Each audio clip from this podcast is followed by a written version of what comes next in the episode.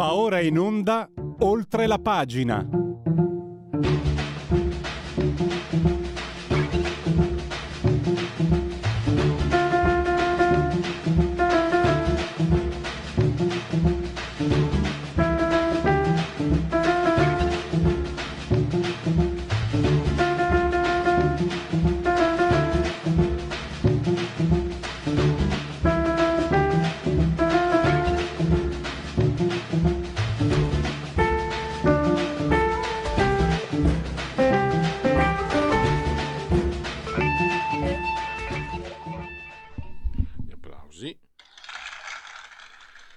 Questa meravigliosa sigla, sigla. Oltre la pagina, eh, partiamo subito. La scaletta ci dice che eh, parleremo eh, del codice della crisi per le imprese. È un tema eh, fondamentale perché le imprese adesso eh, sono chiamate, le imprese e gli organi di controllo eh, i collegi sindacali, eccetera, sono chiamati a eh, mettere in atto, eh, ad adoperare tutti i dati eh, che vengono indicati per prevenire la crisi. Quindi è un cambiamento proprio di fare, ma anche di pensare impresa. Subito, tra, tra, tra subito, eh, Marino Longoni, poi...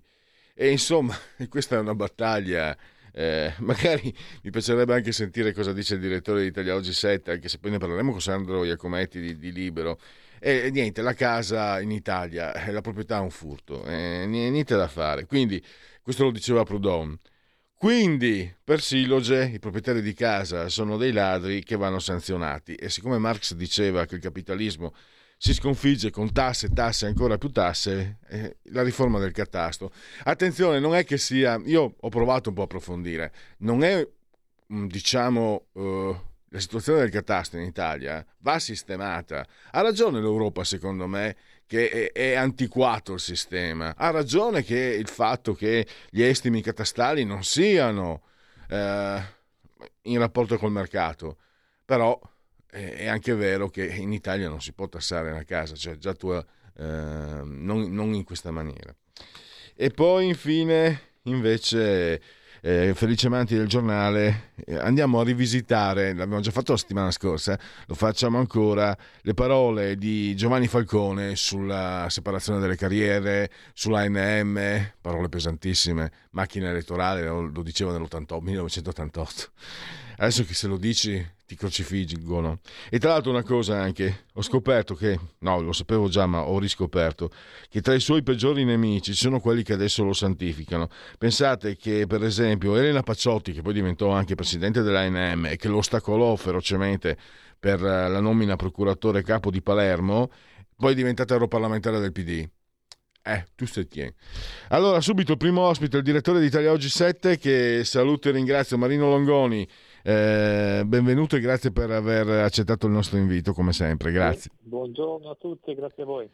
Allora, eh, Marino, direttore, dunque stiamo parlando del codice della crisi che è molto importante e tu l'hai spiegato e trovate tutta la settimana fino a lunedì prossimo Italia Oggi 7.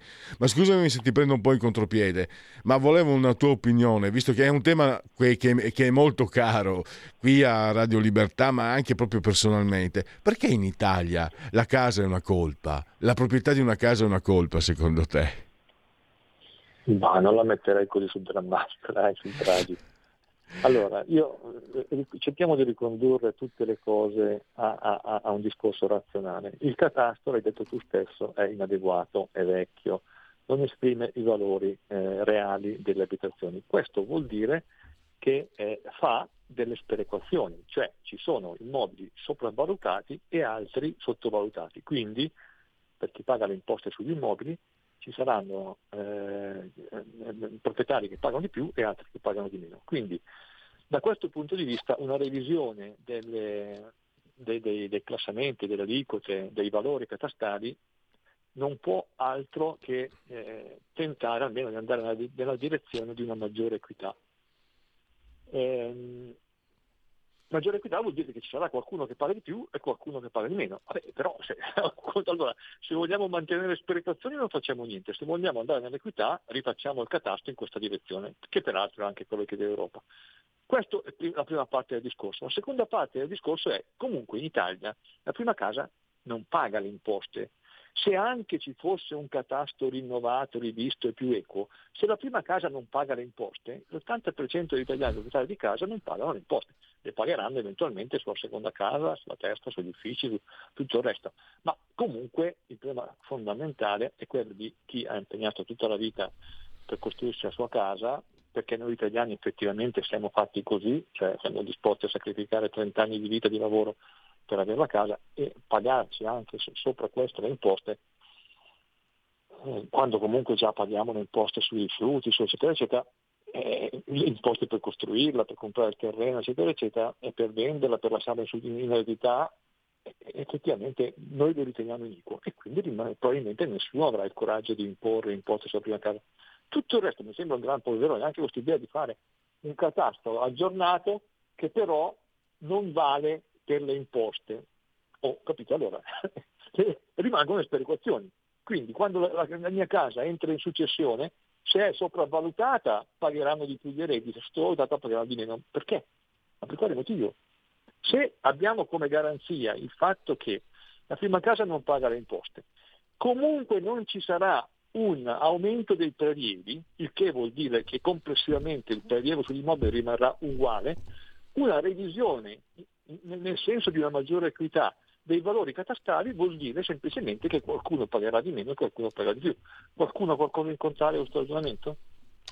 Eh, no, mi hai, mi hai, convinto sul ragionamento, ma già eh, ero su quella strada. Io rimango, diciamo, nell'idea che c'è una concezione culturale in Italia, per cui se sei proprietario di casa, eh, sei, insomma, non va bene per essere proprietario di casa. La casa deve essere di proprietà collettiva per certuni, secondo ma me. No, ma dai, ma dove, Beh, arrivi? Cioè... Arrivi da, da, dal CUS, il Partito Comunista. però, però... Ti sei eh... informato alle trattocchie, eh, non so dove ti vengono fuori queste idee. Gli, ma... italiani, non la pensano così, dai. Va bene, eh, accetto, accolgo in pieno la, la, tua saggezza, anche se però vedo che in, in certi settori un po' di, di, di, di come dire, di, questo pensiero c'è. Eh, eh, del alcuni dirigenti del PD, quelli più anziani, effettivamente sono formati in quella mentalità lì, sono andati alla scuola politica di Mosca e sono venuti fuori con quella mentalità lì vagamente.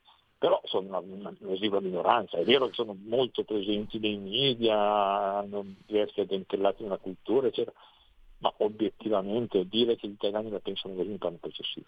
No, no, beh, no, no, intendevo certi segmenti che poi eh, decidono sulle nostre teste. No, no, beh, no, altrimenti non sarebbero per, eh, mi sembra, quasi l'80% proprietari di casa, quindi eh, no, certo. è, è, chiaro. Invece, allora, eh, mi hai convinto e mi hai convinto anche l'importanza, eh, per come l'avete spiegata molto bene, ci sono anche del proprio eh, dei, degli specchietti specifici riepilogativi molto interessanti, credo molto, molto importanti per chi è impresa. Eh, il codice della crisi, eh, perché dici Anzi, spieghiamo agli ascoltatori, anzi tu adesso spiega, eh, spiega come hai fatto nelle pagine del tuo giornale, per quale motivo è un cambiamento radicale, è un cambiamento, è, sarà un modo nuovo di fare ma soprattutto di pensare, eh, di pensare impresa. Tu hai scritto proprio espressamente, non basta il fiuto per uh, scansare una, una, crisi, adesso bisogna imparare ad adoperare gli strumenti che, che ci verranno messi a disposizione e, e che e soprattutto ci verrà indicato come adoperarli. Ecco, mm, perché trovi così radicale, così importante questa, questa riforma? Allora, eh, nella riforma della crisi di impresa, che poi eh, forse è definita come la riforma della legge fallimentare, eh, abbiamo già parlato molte volte perché è una, norma, una riforma che è entrata in vigore con degli step successivi, già da due anni che sta entrando in vigore, stata modificata nel frattempo diverse volte anche su punti importanti, il 15 luglio dovrebbe entrare in vigore definitiva, ma comunque sono ancora in previsione probabili altri aggiornamenti. Ma quindi abbiamo eh, diverse volte spiegato cosa cambia, non c'è più la parola fallimento, quindi non ci sarà più il fallito, eh, ci sarà tutto un meccanismo che peraltro è stato molto cambiato negli ultimi due anni eh, di alert sulla, sulla, situazione di crisi dell'azienda, dopodiché una volta che viene sollevata questa allerta eh, l'imprenditore sarà affiancato da un professionista che cercherà in qualche modo di, di risolvere situazioni critiche, eccetera. Quello che però abbiamo cercato di evidenziare in eh, in quest'ultima inchiestina, eh, quindi l'apertura del giornale per oggi 7, settimanale, eh, è un altro aspetto che forse è rimasto un po' eh, sottaciuto, cioè questa eh, riforma comporta necessariamente un cambio di mentalità dell'imprenditore, non soltanto dell'imprenditore di grandi dimensioni, quindi consigli di amministrazione, eccetera, ma anche le piccole e medie imprese dovranno adeguarsi a una, a una nuova mentalità, e cioè eh, il legislatore prevede che eh, il piccolissimo imprenditore, anche quello individuale, dovrà, dovrà adottare misure idonee per evitare la crisi di impresa. Per le società si parla invece di assetti organizzativi adeguati. Cioè in pratica bisogna strutturare l'azienda con, in modo da riuscire nei limiti del possibile a prevedere eh, eventuali crisi e prima che queste diventino eh, conclamate e quindi irrisolvibili, intervenire su queste crisi. Non è un obbligo, un imperativo morale imposto dalla, dalla riforma, è proprio un obbligo giuridico con delle conseguenze importanti, nel senso che l'imprenditore piccolo, medio e grande che non si attrezza in modo adeguato e che una volta che la crisi poi diventa irreversibile, non sarà in grado di spiegare al giudice che aveva fatto tutto il possibile, anche in via preventiva, per evitare che la crisi si manifestasse, attenzione, rischia di pagare di tasca sua. Quindi tasca sua vuol dire concretamente ha una casa, due case, la casa al mare, eh, il capannone, eccetera, glielo portano via. Ah, e siccome questa è una cosa che eh, credo che non faccia piacere a nessuno, è importante cominciare a mettersi in quest'ottica. Poi cosa vuol dire concretamente eh, adottare misure idonee o assetti organizzativi adeguati? Cerchiamo di spiegarlo in, in, estrema sintesi perché non è così semplice. Comunque cerchiamo di eh, farlo capire nelle, nelle, due pagine dell'inchiesta che pubblichiamo questa settimana. In pratica bisogna utilizzare i dati, tutti i dati possibili eh, che l'azienda riesce a raccogliere. Non, non, basta più approvare il bilancio sei mesi dopo la fine dell'anno e dire vabbè il mio bilancio mi dice che l'anno scorso sono andato in pareggio oppure ho avuto delle perdite tutto sommato accettabili, va bene così. No, il tema non è più soltanto quello che è successo l'anno scorso, il tema è quello che succederà l'anno prossimo. Quindi attrezzarsi in modo da eh, cercare di prevenire le insorgenze, le, le, criticità che potrebbero insorgere e mettere in difficoltà, mettere a rischio la continuità aziendale. Mi rendo conto che spiegarlo lì sembra un discorso un po' teorico, un po' astruso, anche perché poi concretamente la maggior, par- no, la maggior parte no, ma c'è una fetta enorme di imprese italiane che sono in grossissima difficoltà, lo dimostra il fatto che il 50% dei, del mezzo milione di contribuenti che dovevano rimettersi in regola con i propri pagamenti arretrati 2020-2021 entro il 9 maggio, il 50% non ce l'ha fatto. Quindi vuol dire che non c'è i soldi per pagare. Lo dimostra ancora il fatto che i, i dati eh, che sono emersi nei giorni scorsi sulle insolvenze per il 2022-2023 prevedono una crescita delle insolvenze nel, nel, quest'anno e l'anno prossimo. Che vuol dire che ci sono imprese che sono già in, in, in grosse difficoltà, già forse decotte, già che non ce la faranno, quindi applicare anche a loro questo, questo discorso un po' teorico della prevenzione della crisi, eh, forse non lo so. Ecco direttore, il fatto che, come è scritto eh, questo codice della crisi si applichi a tutti, no? Dal, dall'impresa individuale alle multinazionali. Eh, come si fa da, diciamo, a, a, tenere tutto insieme?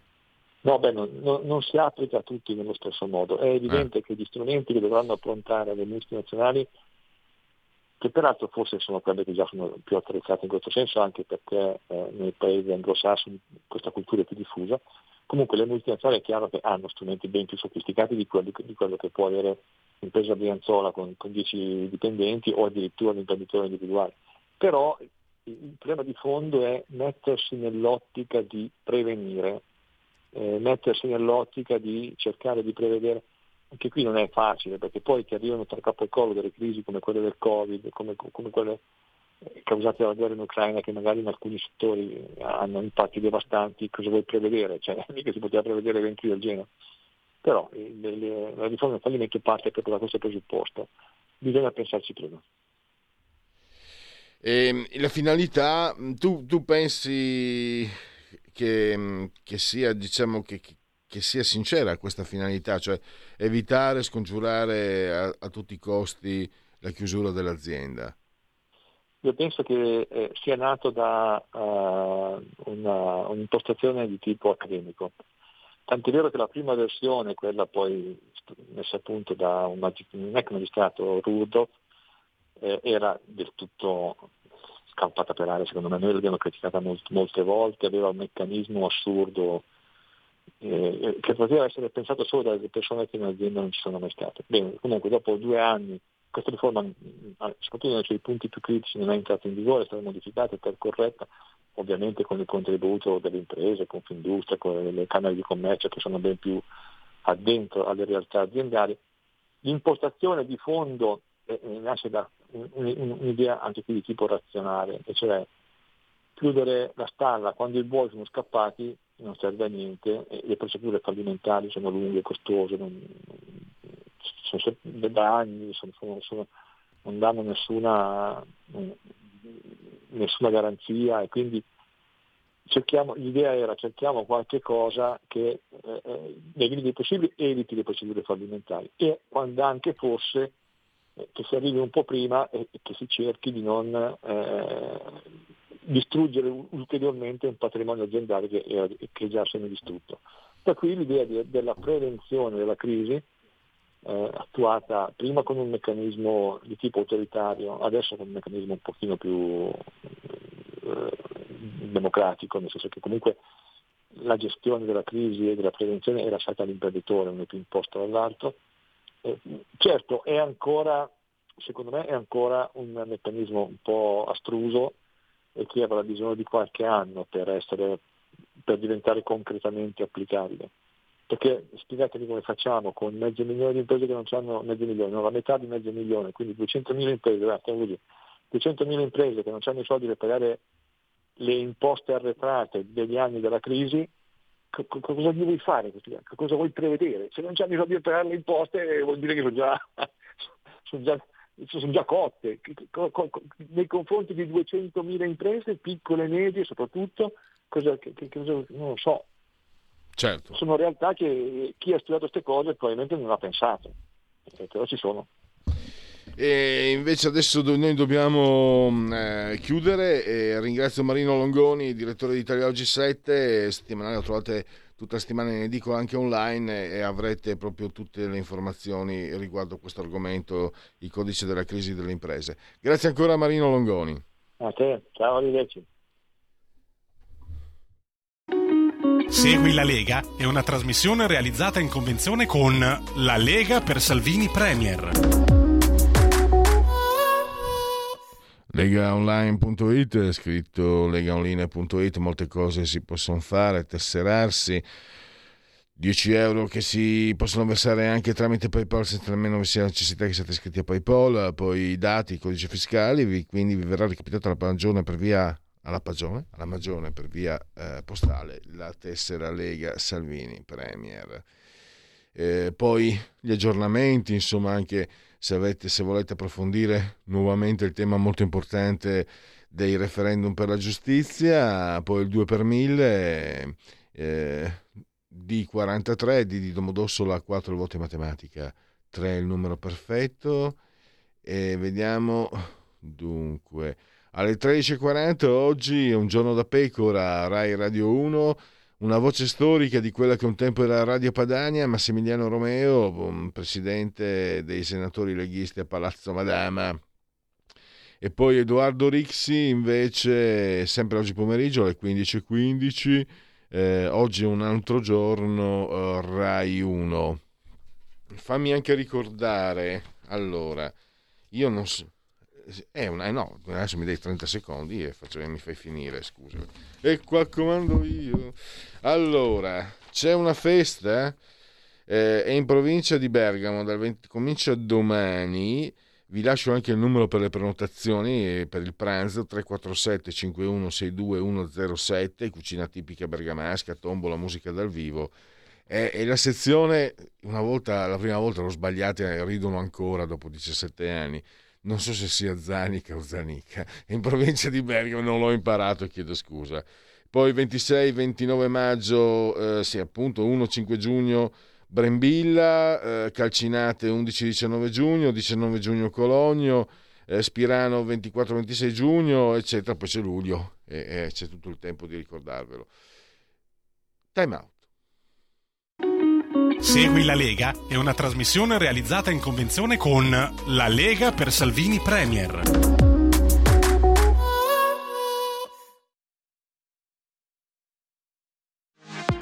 La tua radio è ascoltabile anche con la televisione in digitale. Sul telecomando della televisione digitale o del tuo ricevitore digitale puoi scegliere se vedere la TV o ascoltare la radio risintonizza i canali radio e troverai anche Radio Libertà, canale 252.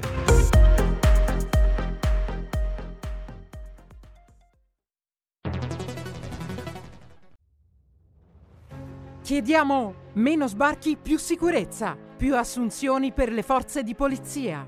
Scrivi il codice D43 nella dichiarazione dei redditi. Destina il 2 per 1000 del tuo IRPEF alla Lega. Il tuo sostegno vale 2 per 1000.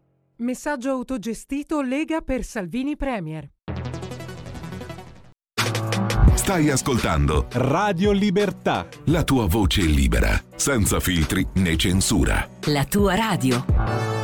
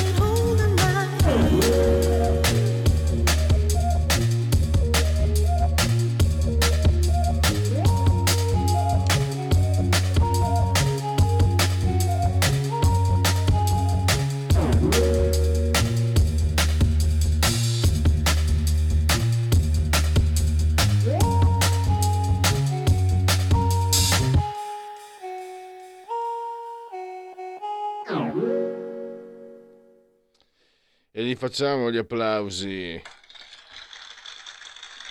La proposta musicale di oltre la pagina di Radio Libertà viene direttamente dalle mie cantine Ritual Union, un gruppo svedese elettronico.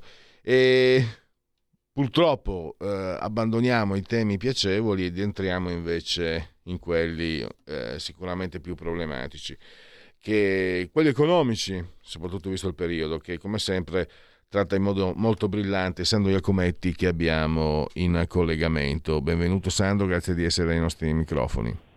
Buongiorno, buongiorno, grazie a voi. L'altro segnalo appunto anche eh, un articolo sull'Europa di, di, Sandro che è sulle pagine di Libero di oggi. Il catasto, allora... Eh allora. questa, questa, riforma, innanzitutto eh, devo dire che Gentiloni e il PD hanno fatto una figura un po' di palta perché Europa Volt, guai se non facciamo la riforma del catasto perché altrimenti non arrivano i soldi del PNRR. Ieri ho letto, anche se nascosta, ma era un'ansia, che eh, dall'Europa hanno fatto sapere no scusate voi dovete riformare il catasto perché, o, o, perché eh, evidente. sì, perché, perché, ovviamente insomma, eh, bisogna ammetterlo è antiquato. La struttura è antiquata e, quello, e su quello forse dovremmo anche imparare a, a cominciare a convincerne. Però non, è, non dipende assolutamente il percorso che riguarda il PNRR non riguarda, non dipende assolutamente dalla riforma del catasto. E lì, insomma, i giornali, Gentiloni, Repubblica che due o tre giorni fa intitola Salvini vuole aumentare le tasse, eccetera, eccetera, ci hanno fatto un po' una figuraccia, poi loro sono bravi, cioè sono bravi. Quando controlli tutto, sono bravo anch'io a nascondere la polvere sotto il tappeto senza che se ne accorga nessuno. Però insomma, noi ce ne siamo accorti. E, allora, come stanno le cose su questo fronte, Sandro? Ma guarda, eh, eh, allora, Gentiloni anche stamattina mattina, perché lì poi ogni giorno parlano, si vedono, fanno vertici, non concludono nulla, no? però anche perché, come dicevo oggi, come scrivevo oggi, alla fine stanno lì, ci fanno grandi, grandi lezioni no? di, di, di, riforme, di, di interventi, di, dinamismo, però poi l'Europa diciamo che non è che ha eh, grande capacità poi di, di, di, di, prendere decisioni immediate, urgenti, di, rendere più efficiente il suo processo decisionale, no? perché continuano a far vertici su vertici e non decidono mai nulla. E detto questo, Gentiloni anche questa mattina, in ennesima occasione che ha avuto di, parlare, ha ribadito la stessa cosa eh, eh, e ha, ha continuato a mentire dicendo l'Europa non ha mai chiesto di aumentare le tasse sulla casa. Allora questa però è, è, è una roba che va risolta perché poi eh, adesso Gentiloni è il commissario UE all'economia, non è un passante o un, un avventore di un bar, insomma, no? quindi è, fa una dichiarazione ben precisa. Allora bisogna chiarire perché è chiaro che nelle raccomandazioni UE non c'è scritto la frase, non, non troviamo la frase dovete aumentare le tasse sugli immobili però troviamo un paragrafo in cui si dice che le, le, la, la, tassazione sul lavoro è troppo alta e qui hanno assolutamente ragione. Poi però si dice quindi dove possiamo recuperare gettito e c'è un, un elenco di, eh, di, di, di, possibilità, un elenco di cose che a giudizio della UE vanno sistemate e non vanno bene e loro parlano di, delle agevolazioni fiscali, parlano delle sovvenzioni alla, alla, ehm, a tutti i, alla, all'energia diciamo, inquinante che, che, pure quella vorrebbero eh, che togliessimo facendo in questo periodo che sarebbe catastrofico perché aumenterebbe il prezzo della benzina, il prezzo del diesel che usufruiscono di, di, di, di alcuni sconti previsti dalla legge da anni. E, e, poi, e, poi, c'è il catasto, cioè, c'è scritto che eh, la, la, bisognerebbe adeguare i valori catastali a quelli di mercato. E allora se tu inserisci l'adeguamento dei valori catastali nel comparto in cui stai elencando i modi per recuperare il gettito, beh, sembra evidente anche ad un bambino che quello è un modo per aumentare l'imponibile, cioè loro parlano proprio della base imponibile, collegano la riforma del catasto all'allargamento della base imponibile, cosa che è esplicitamente, questo va detto, invece negata nel, eh, nella legge eh, delega fiscale. Allora però no, non si può andare avanti no, a, a, a, a, colpi di inganno, di bugie, di sotterfugi. Adesso la, la, menzogna di Gentiloni di questa mattina, cioè lui non ha mai chiesto di aumentare le tasse, non è vero, perché nel documento c'è scritto chiaramente eh, eh, eh, che, che la, la, la riforma del catasto è finalizzata all'aumento della base imponibile. Allora, basta la garanzia del, del, del, del, contenuta nella legge delega? Eh, boh, forse, diciamo che magari nei prossimi cinque anni, finché non, insomma, non si completa la riforma del catasto, e, eh, potrebbe anche essere efficace quel, quel, paletto, però poi arriverà magari un altro governo che eh, modifica eh, la, la, la norma, elimina quella salvaguardia e ci, si trova a disposizione una base catastale completamente rivista, completamente ampliata, adeguata ai valori di mercato su cui poi eventualmente eh, applicare la, la, la, la, tassazione. Quindi diciamo che, che, la trappola ci sia è evidente perché altrimenti non avrebbe nemmeno senso fare questo tipo di adeguamento, no? basterebbe fare una mappatura del, delle case.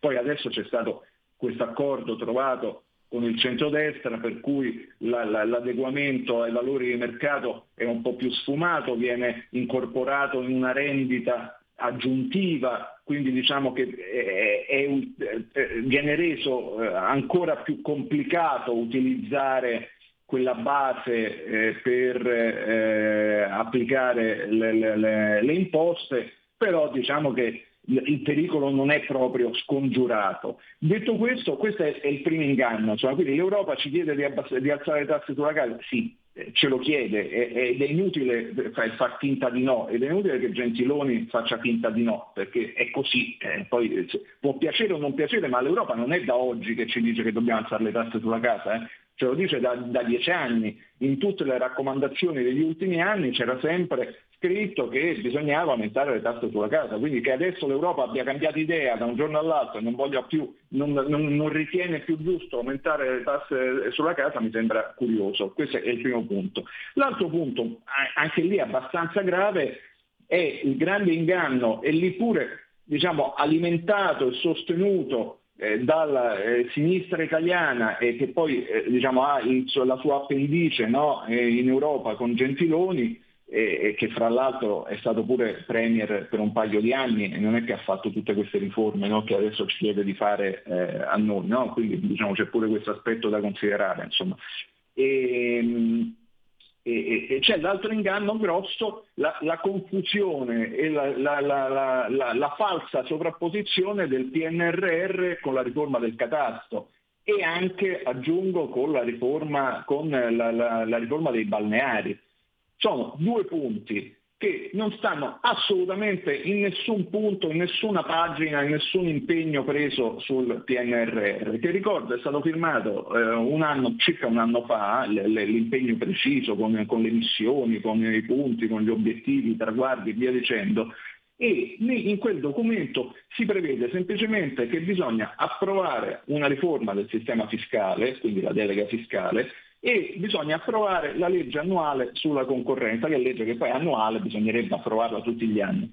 Che poi eh, dentro ci debba essere la riforma del catasto o la riforma delle concessioni per i balneari, queste sono son decisioni del governo e vorrei ben vedere, nel senso che eh, viva Dio si mantiene un, un elemento di, di, di, autonomia, un perimetro diciamo, di discrezionalità eh, nazionale sulla, sulla, decisione su, cui, su, su, come attuare le riforme.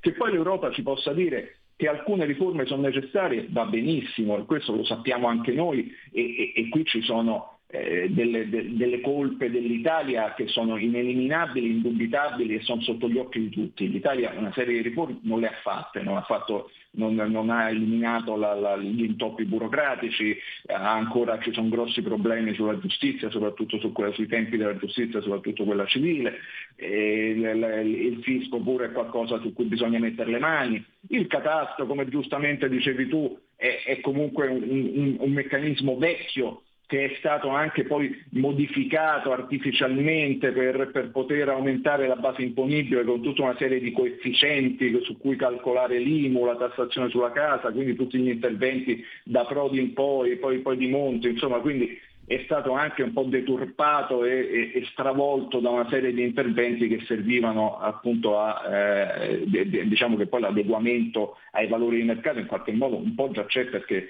la, la, la rendita catastale poi per essere utilizzata come base per calcolare la base imponibile della rendita catastale poi bisogna applicare tutta una serie di coefficienti che ne aumentano comunque il valore, eh, quindi non è che siamo ancora al catasto di un secolo fa. Detto questo, eh, appunto, qua, eh, quindi due inganni. Uno, il PNRR non c'entra nulla con la riforma del catasto.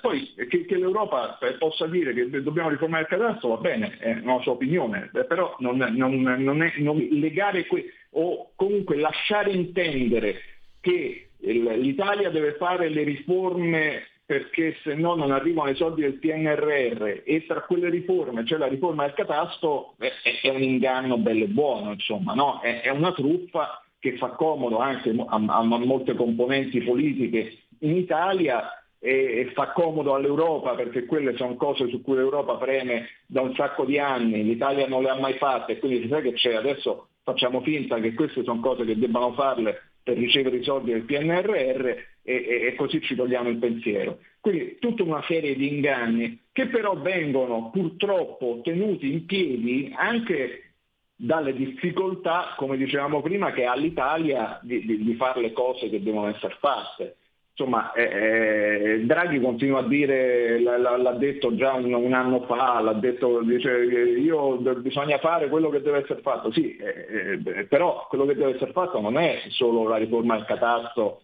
e le, le, la riforma dei balneari perché ce lo chiede l'Europa, quello che deve essere fatto è, rispettare l'impegno del PNRR e, e, quindi portare avanti sia le riforme, quelle previste dal PNRR, sia soprattutto iniziare a pensare a come metterlo a terra, perché eh, qui la, la, il problema della, del, del PNRR vero non sono tanto le riforme quanto gli investimenti e gli investimenti si tratta di capire un po' come funziona il raggiungimento degli obiettivi, perché se eh, la, nel momento in cui io eh, affido dei soldi ad un comune per, far, per rifare gli asili eh, io metto la spunta sul, sull'obiettivo eh, ancora prima che quel comune abbia eh, fatto il bando di gara e abbia eh, effettivamente avviato i cantieri per la ristrutturazione degli asili o addirittura abbia completato la ristrutturazione degli asili,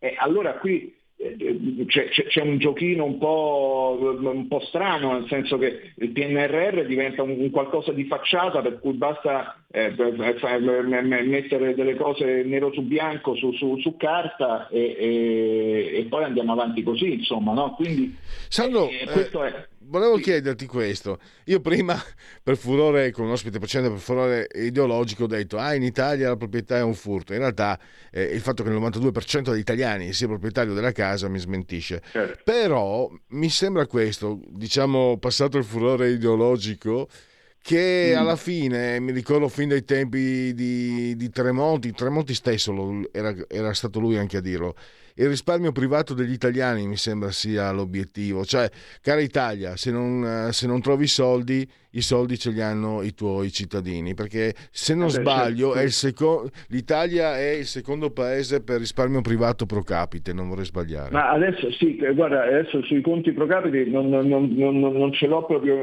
chiaramente in testa, però sicuramente abbiamo 10 mila miliardi di, di, di ricchezza eh, accumulata eh, di cui 6.000 credo siano, mi sembra proprio la, la, la, proprietà immobiliare e poi il resto sono, sono eh, sono, sono eh, ricchezza finanziaria insomma.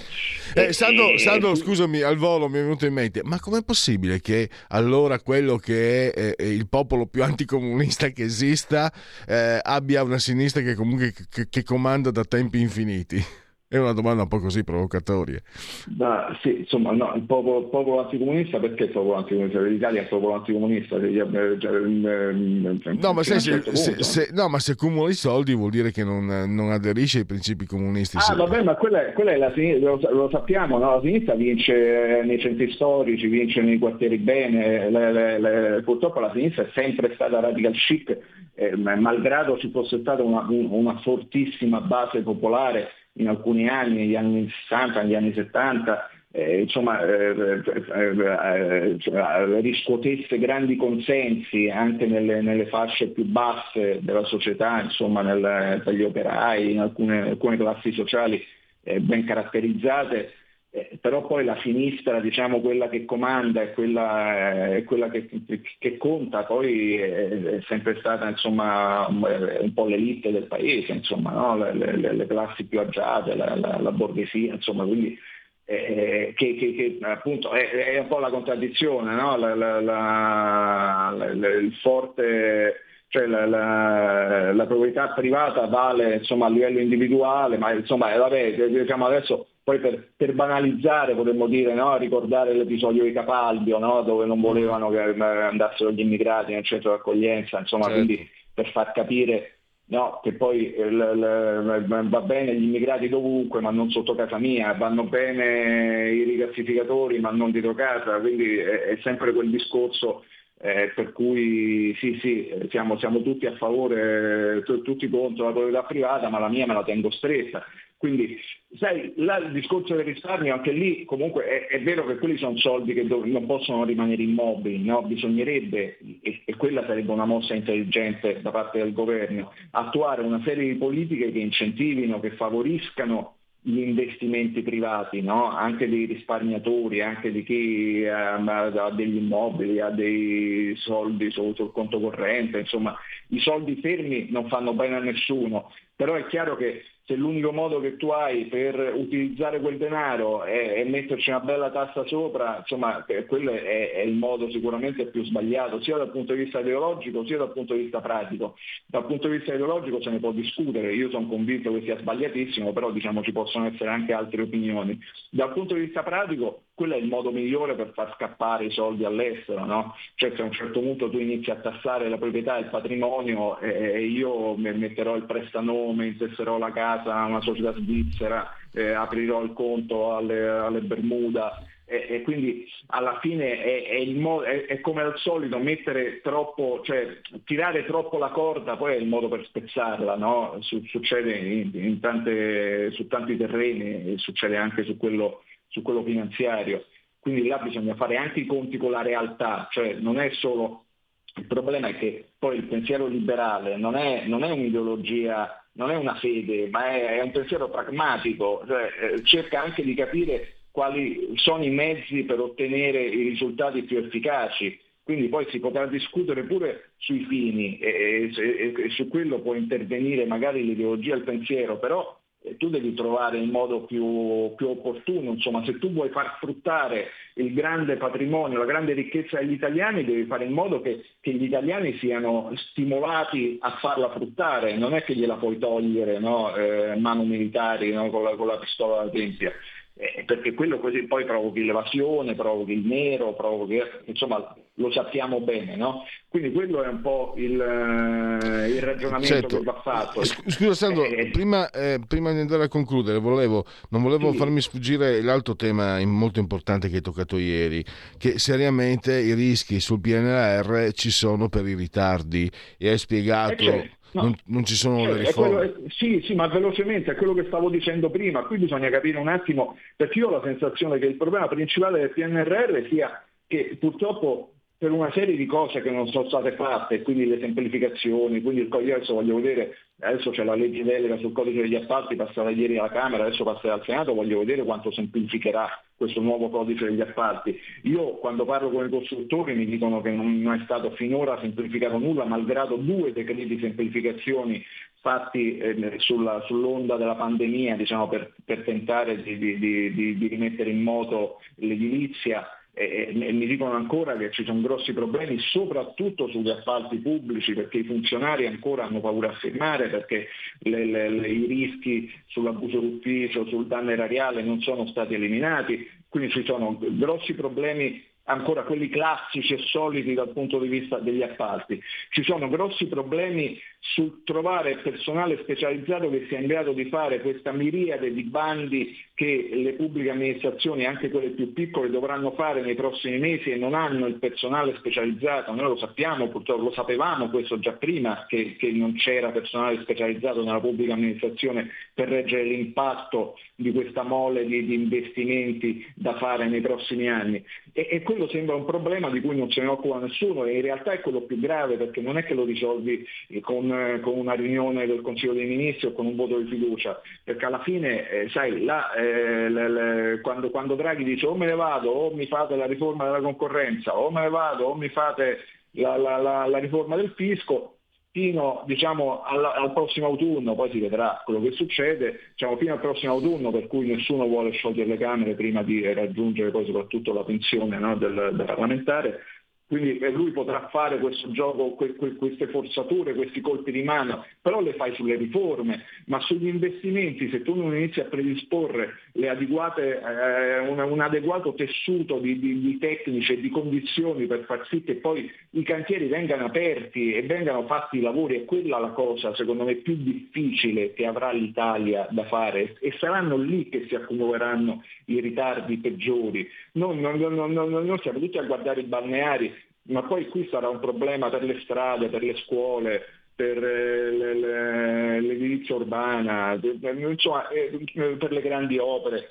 E sono lì secondo me che saranno i dolori veri e, e su cui anche l'Europa dovrebbe preoccuparsi, invece di starci a dire come dobbiamo riformare il sistema fiscale dovrebbe star lì col fucile puntato e dire signori ma qua state predisponendo tutto perché non avete mai saputo spendere i soldi pubblici negli ultimi 50 anni perché dovreste aver imparato oggi e quello è un po' il, il problema su cui forse la UE dovrebbe eh, essere più rigida e più severa perché lì ho la sensazione che sia il problema vero. Eh, Benissimo, allora sei stato chiaro come sempre, grazie e come sempre disponibile, perciò ti ringrazio grazie due voi, volte. Grazie, grazie Sandro Iacometti di Libero e a risentirci presto. Grazie, a presto. Dunque abbiamo, uh, riusciamo a fare, riusciamo a fare uh, un po' di sondaggi, non c'è molta roba. Ah, l'SVG, eh, come... Eh, Dunque, Fratelli d'Italia 22,6, PD 21,8, Lega 15, Movimento 5 Stelle 12,8, Forza Italia 8, Azione Calenda 5. E qua, eh, sì, insomma, io non posso vivere senza sapere cosa fa Italia Viva Renzi 2,5. Sì che Renzi alla fine è riuscito a... non so perché mi è diventato... è come se fosse un personaggio mm, dello spettacolo quelli simpatici, che, cioè l'antipatico però che ti piace in qualche... non so. Eh, allora, che poi penso la, la, pensino così anche gli elettori. Referendum sulla giustizia, separazione delle carriere, 71% sì, 29 no, 34 indecisi. La valutazione dei PM, 66 sì, 34 no, 35 indecisi. Riforma del CSM, 50 delle elezioni, 59 sì, 41 no, 36 indecisi. Limitazione della custodia cautelare, 46 no, 54 sì, quindi sono contrari. 32 indecisi, l'abolizione della legge Severino, anche qui eh, vincono diciamo, i no, i contrari, 58 a 42, 23 gli indecisi mi resta. Qui c'è invece abbiamo eh, lavoro dunque 22, qui dati Istat 22,5 milioni occupati 2,4 milioni disoccupati 16,6 milioni inattivi. Tasso di occupazione al 67,1%, di disoccupazione all'8,9%, di inattività al 26,4% e direi per il momento uh, i giovani 15 23,1% di giovani 15-29 anni non occupati e non in istruzione e formazione, i cosiddetti NET. non studio, non lavoro, non vado al cinema, non faccio sport, poi non guardo la tv, io sto bene, io sto male, io non so dove stare. Chiudiamo qua la condivisione, andiamo con l'ultimo sondaggio. Ce la facciamo? Velocemente, dai, dai, dai, dai. Eh, committente Piazza Pulita, eh, realizzato da Project Index. Eh, eh, Fratelli d'Italia 22,5, PD 21,5, Lega 15,4, 5 Stelle 12,4, Fratelli d'Italia 7, eh, Forza Italia 7,8, 5,2 Azione Calenda e Renzi 2,3. Sul conflitto, il comportamento eh, dell'operato dell'Europa, sì 28,4, no 59,9 non sono convinti, eh, le, dell'operato della Nato eh, convinti 25,4 no 60,8 e poi ingresso Finlandia e Svezia favorevole 37 contrario 40 eh, embargo del gas favorevole 37 contrario 39 non sa 23 eh, la posizione di Draghi eh, convince 39,4 e non convince 49,8. Time out. Stai ascoltando Radio Libertà. La tua voce libera, senza filtri né censura. La tua radio.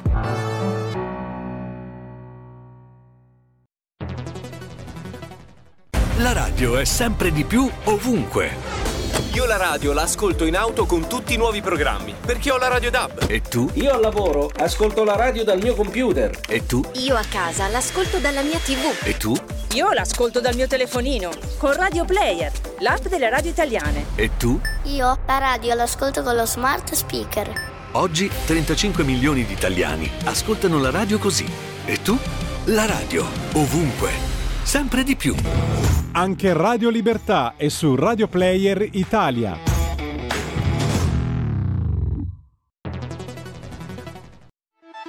Stai ascoltando Radio Libertà, la tua voce libera, senza filtri né censure, la tua radio.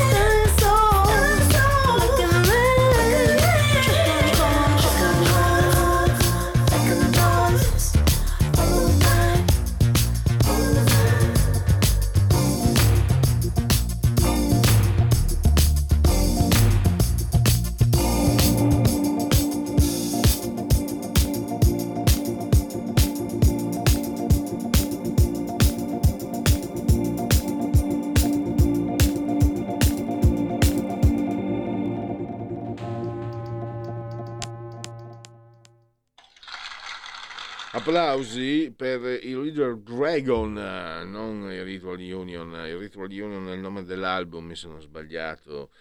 Eh, mi ha corretto chi? Lui, il dottor Federico Borsari, saldamente su altura di comando in regia tecnica. Eh, eh, vi ricordo che questa è oltre la pagina, trasmissione di Radio Libertà, siete in simultanea con noi quando sono scoccate le 11.35 io e il dottor Borsari siamo eh, sospesi a 143 metri sopra il livello del mare con temperature che indicano 25 gradi centigradi sopra lo zero interni, 21,3 invece esterni. 73% l'umidità, 1012.5 millibar la pressione, l'abbraccio come sempre è molto forte, forte, forte, forte, forte, forte, signora Carmela, signora Angela, signora Clotilde, che ci seguono dal televisore S. Eh, se avete la smart television potete anche addirittura eh, guardarci dal televisore perché eh, questa Radio Libertà è una uh, radiovisione. comunque potete indisturbatamente continuare a seguirci mh, mm, cullati dall'algido suono digitale della Radio DAB oppure grazie grazie alle applicazioni dedicate eh, tramite iPhone, eh, Smart Television, smartphone, Fire TV, tablet, mini tablet, iPad, mini iPad, Alexa, accendi Radio Libertà, passaparola, ne saremo riconoscenti. E infine, poi appunto Fire TV, Smart TV, come ho detto prima, e poi ci trovate su internet al sito radioliberta.net e sulla pagina Facebook. Il tutto nel sesto giorno del mese di Pratile, eh, che è appunto un mese del calendario repubblicano, ma per tutti è invece un mercoledì, miarqui 25 di maggio, anno domini 2022 o 2022 che dir si voglia. E andiamo, andiamo indietro nel tempo perché... Eh, indietreggiare di 30 anni, uno sguardo su quello che è successo 30 anni fa ci fa capire eh, quanta ipocrisia, quanta falsità eh, ci sia in certi comportamenti che vediamo. Li abbiamo visti anche di recente, le celebrazioni dei 30 anni della strage, le, la commemorazione, cosa, cosa dici Pierluigi Pellegrini, le celebrazioni, la commemorazione di un evento tragico. Chi ha una certa età come me si ricorda come sia uno degli episodi che forse ha più scosso l'opinione pubblica credo l'abbiamo sentito, credo che in molti in quel momento si siano sentiti più che in ogni altro caso cittadini di, di questo paese per la partecipazione emotiva che poi è stata mh, seguita poi da, anche da, da, dall'omicidio di Borsellino, atroce, è un morto che cammina, incredibile, un uomo che ha il bersaglio sulle spalle e continua a fare il suo lavoro, quindi eh, due esempi che incredibili, due esempi che sono stati strumentalizzati eh, proprio di, da chi in vita li ha eh, ostacolati in tutti i modi. Ieri ha ripreso sulle pagine del giornale questo argomento eh, Felice Manti, che tra l'altro anche oggi è sulle pagine del giornale. Eh, si, si parla, in qualche modo, eh, Felice, innanzitutto eh, grazie per essere qui e benvenuto. Grazie, grazie a voi. Oggi, anche oggi in qualche modo ti occupi, te ne occupi perché la, la figuraccia sulla strage di Capaci, opera dei neofascisti, eh, fa il paio un po' con... Uh, si vede che un po' a sinistra la storia amano manipolarla come vogliono loro, perché le sardine, ti ricordi quando dissero eh, Moro ucciso dalla mafia, vuol dire che insomma scambiano le carte in tavola. Ma partiamo da, da Falcone. Tra l'altro c'è un punto nel tuo articolo che, che io sottolineo, parto da quello. Tu ricordi la frase, eh, anzi proprio la citi tra, eh, tra virgolettato, la frase eh, delle dichiarazioni di Falcone che a Milano nel 1988 davanti ai suoi colleghi, riportando il risultato del referendum, spiega come la responsabilità dei magistrati eh, debba essere una questione serissima. È un punto che purtroppo manca, verrà meno il 12. Quella volta fu votato dall'83%, c'ero anch'io tra quell'83%. E e, poi tu hai ricordato come purtroppo la, la legge Vassalli disinnescò, quella, quel referendum che era la volontà di noi cittadini. Ecco, partiamo da lì. Eh, penso forse oggi Falcone, eh, a Falcone rincrescerebbe che non ci fosse quel, quel quesito che è stato cassato dalla Costituzionale. Esatto, è stato cassato proprio perché se c'è questa legge sulla responsabilità civile che è una legge farsa, una legge fasulla farlocca, perché alla fine la responsabilità civile dei magistrati non esiste, esiste solo lo Stato che paga, i magistrati che hanno pagato sulla propria pelle per certi errori sono pochissimi.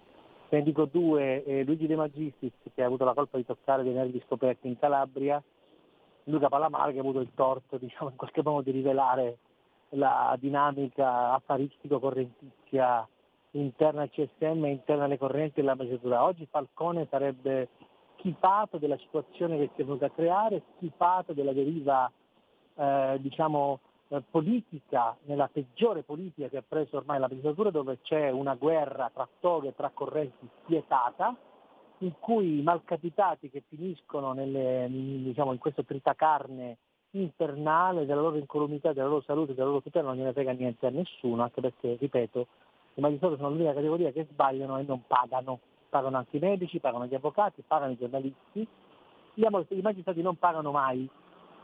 Uh, oggi Falcone certamente voterebbe sì alla separazione delle carriere perché lui stesso nel 1987, quindi prima che il nuovo codice cambiasse, prima che cambiasse questa nuova formulazione in cui in qualche modo il processo, la prova si fa nel dibattimento, esiste un giudice, esiste una, un'udienza filtro, eccetera, eccetera, lui aveva capito prima degli altri che la figura del giudice e la figura del PM dovevano essere due figure completamente diverse. Perché dico questo? Perché oggi la magistratura che si scaglia contro la separazione delle carriere e delle funzioni lo fa per un motivo molto semplice. Oggi la carriera del giudice e la carriera del PM dipende, dipende gli uni dagli altri e quindi eh, siccome i PM sono in maggioranza rispetto ai giudici, i PM attraverso le correnti possono decidere le carriere dei giudici e viceversa.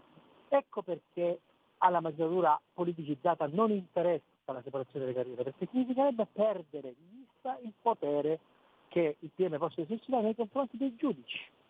Se invece i giudici e i PM fossero appartenenti alla stessa categoria ma a due carriere, funzioni, servizi e di conseguenza sistemi diversi, e gli uni non potessero più incidere sulle carriere degli altri, questo paese sarebbe un paese più serio, perché certi GIP che firmano come se fossero dei notai dei provvedimenti monster, salvo poi rendersi conto che i procedimenti non vanno come dovrebbero andare e si concludono con delle soluzioni, eh, non avrebbero l'interesse a sottoscrivere qualsiasi atto della pubblica accusa, ma avrebbero l'interesse, come c'è in America, a verificare la fondatezza delle ipotesi accusatorie. Noi arriviamo a dei processi in cui delle ipotesi strampalate arrivano a giudizio e poi improvvisamente si scopre che le persone sono innocenti. E questo è un problema che in America per esempio non c'è perché in America le udienze, filtri, il GIP, il Grand Jury funzionano molto meglio. Falcone queste cose le aveva capite, le aveva anticipate, a differenza per esempio di Di Pietro che invece ne aveva colto diciamo, l'essenza, essendo lui un ex poliziotto aveva capito che quando il PM sarebbe diventato domino sull'azione giudiziaria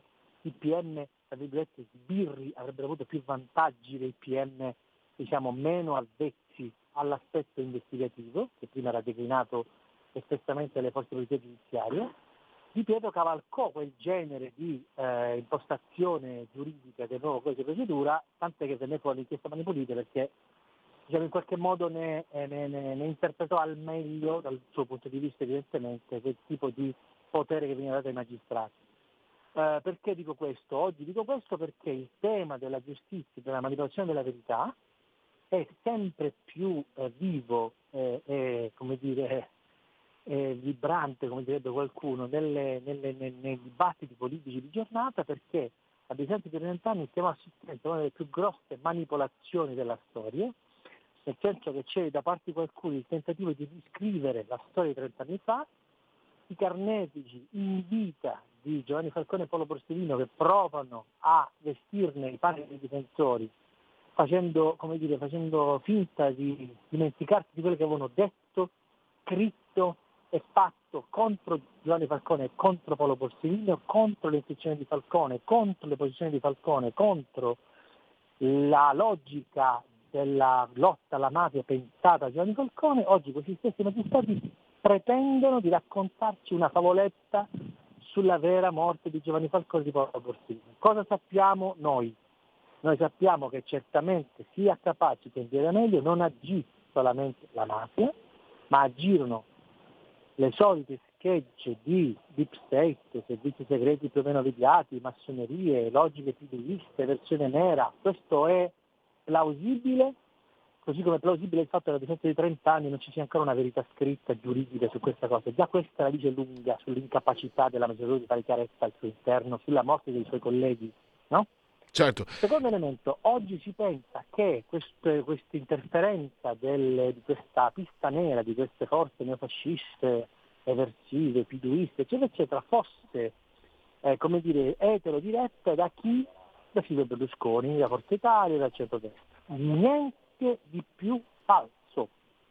Queste forze probabilmente che hanno agito quasi sicuramente eh, per eh, in qualche modo appoggiare la, la mafia e i boss in questa teoria, in questa strategia stragista, non agivano certamente nell'interesse di Silvio Berlusconi, ma agivano nell'interesse di altri soggetti. Tu capisci chi sono questi soggetti quando capisci chi stacca politicamente il dividendo dalla morte di Falcone Borsini, lo stacca subito il giorno dopo la sua morte e nei mesi successivi. Lo capisci seguendo le indagini che ha fatto un giudice che si chiama Chelazzi, Gabriele Chelazzi che purtroppo è morto, che aveva capito per primo che è stato il centro-sinistra a godere politicamente di quel bonus. Per il centro-sinistra a incassare le elezioni di Oscar Luigi Scalfaro, collegati in qualche modo al papello, con indagini che poi non hanno avuto diciamo, esito fino in fondo, ma diciamo, sappiamo anche perché, che poi hanno portato all'elezione di eh, Giorgio Napolitano e eh, Giovanni Spadolini a Presidente di Camera e Senato. Qualcuno fa notare giustamente che le bombe del 92-93 vengono messe anche nella chiesa di San Giorgio al Velabro come Napolitano e San Giovanni poi le mura come Spadolini, come se il messaggio fosse indirizzato a quella classe politica perché incassato il dividendo politico non rispose perfettamente a quelle che erano le richieste contenute in questo famoso papello. Noi sappiamo per certo che c'è stata una trattativa tra lo Stato e la mafia, ma non sappiamo chi l'ha condotta e perché. Certamente il Rina stragista è stato consegnato allo Stato in cambio di qualcosa, di un do death. Ma certamente non poteva essere Berlusconi l'interlocutore in quel momento, perché politicamente non esisteva e perché dentro i palazzi del potere erano altri a detenere le fila. Sono stati altri a manipolare il pensiero scarantino per depistare eh, la strage di Via D'Amelio e i veri responsabili della strage di Via D'Amelio dove è, usato, dove è stato usato un esplosivo militare e dove alcune cose che i mafiosi dicono ai processi non tornano con la logica e con la realtà. Sono stati altri ad aiutare il comando scalcagnato di mafiosi guidati da Gianni Brusca a organizzare e completare la strage di Via Capaci, la strage di, dello svincolo di Capaci che è stata um, di Palermo dove è morto Giovanni Falcone il 23 eh, maggio del 92. Questi eh, poteri forti che hanno gestito questa cosa hanno certamente un nome e un cognome che finora non è venuto fuori. Il tentativo maldestro che fanno alcuni magistrati, giornalisti, forze dell'ordine, per i loro interessi evidentemente, è quello di provare a interpretare, a dare un nome diverso a questi responsabili, ma questa operazione non può funzionare perché, ripeto, va contro la logica, va contro i fatti e va contro la credibilità delle persone che oggi provano a a spacciarci una verità che non più. Ecco, prima di lasciarti giornale, ai tuoi scusa. impegni, scusami Felice, hai ricordato anche come uno degli avversari di, di Falcone, proprio sul campo, eh, fu Elena Pacciotti, che poi divenne anche presidente dell'ANM, lo ostacolò per la nomina procuratore di Palermo, Elena Pacciotti che poi diventò europarlamentare chissà di quale partito. Del PD.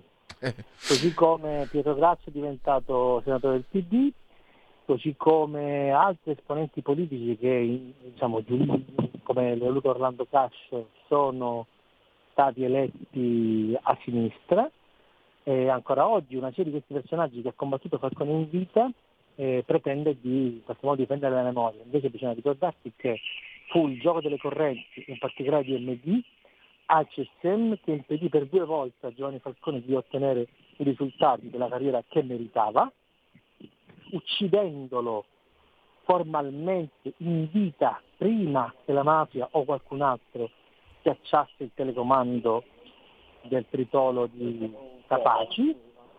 E eh, ci furono giornali che oggi reclamano la loro appunto verità di Falcone come Repubblica che scrissero articoli pesantissimi contro Falcone considerandolo una macchietta dicendo che l'attentato della DAO dell'89 se l'era praticamente inventato, dicendo che la sua cognizione del fenomeno mafioso era completamente fuorviante. Questo perché Giovanni Falcone aveva il coraggio di dire che non si può fare un'indagine basandosi sui sospetti, ma servono le prove.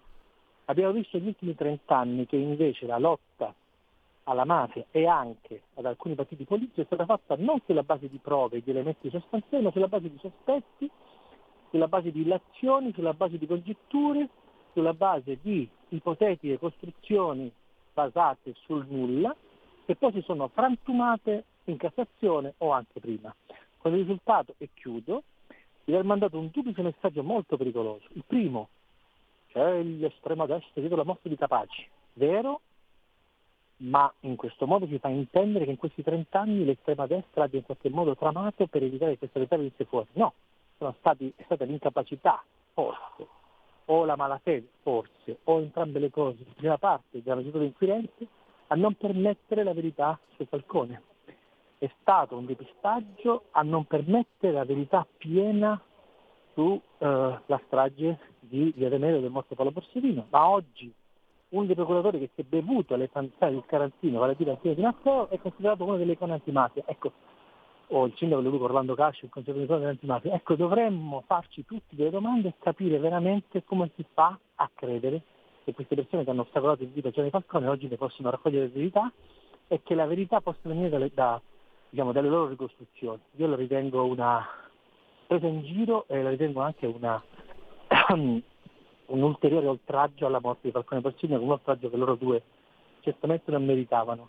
Se gli italiani andassero a votare per il referendum sulla giustizia darebbero certamente una, uno scossone a questo sistema che già è resistito al referendum dell'87 manipolandone gli esiti e manipolando la, la volontà popolare, questa volta potrebbero, dovrebbero non poterla fare franca, ma tutto dipende dall'impegno che gli italiani ci metteranno nell'andare a votare. Io mi auguro che gli italiani vadano a votare in massa. E, e condivido l'auspicio. Grazie, grazie davvero a Felice Manti del giornale e a risentirci a presto, Felice. Grazie Claudio, grazie. Allora, prima di far partire un'osservazione, questa... negli anni eh, Michele Serra, negli anni 90, quando ero giovane, dirigeva un settimanale molto celebre che si chiamava Cuore questo giorno, adesso eh, Michele Serra, come tutti sapete, scrive per Repubblica. Tra le tante rubriche celebri di cuore, le, le prime pagine, i titoli, eccetera, c'era una rubrica che si intitolava Hanno la faccia come il culo. È proprio, è cheat. Ecco, adesso eh, Sic Transit Gloria Mundi, Michele Serra ci lavora per quelli che hanno la faccia come il culo. Vabbè, comunque è, è pagato talmente tanto che quasi quasi, se potessi lo farei anch'io. Viva la sincerità! Vai con i genetriaci. La verità è che sono cattivo, ma questo cambierà. Io cambierò. È l'ultima volta che faccio cose come questa. Metto la testa a posto, vado avanti, rigo dritto, scelgo la vita. Già adesso non vedo l'ora. Diventerò esattamente come voi il lavoro, la famiglia, il maxi televisore del cazzo, la lavatrice, la macchina, il CD e l'apriscatole elettrico. Buona salute, colesterolo basso, polizza vita, mutuo, prima casa, moda casual, valigie, salottoli tre pezzi, fai da te, telequiz, schifezze nella pancia, figli, a spasso del parco, orario d'ufficio, bravo a golf, l'auto lavata, tanti maglioni, Natale in famiglia, pensione privata, esenzione fiscale, tirando avanti, lontano dai guai, in attesa del giorno in cui morirai. Memento mori. Dunque, genetrici, ricorrenze e commemorazioni del sesto giorno di Pratina, mese del calendario repubblicano. Nel 1977 uscì Guerre Stellari. Era un bambino, però mi avevo già un, un certo gusto, e quando uscì dal cinema dissi per me questo film è una cagata pazzesca. Infatti è uno dei film più venduti di tutti i tempi, ma non cambio idea. E c'è Vincent che mi, mi sputa in un occhio ogni volta che glielo dico. E invece un bel film che a me piace tantissimo, tantissimo, eh, Alien, nel 79. Giornata interna- internazionale dei bambini scomparsi, un altro tema tremendo da non, da non mettere mai in disparte. Francesco Forgione, Pio da Pietralcina, Padre Pio. La preghiera è la miglior arma che abbiamo, è una chiave che apre il cuore di Dio. Armando Curcio, editore. Colette Rosselli, anzi Colette Cacciapuoti, Donna Letizia. Enrico Berlinguer. Il comunismo è la trasformazione secondo giustizia della società.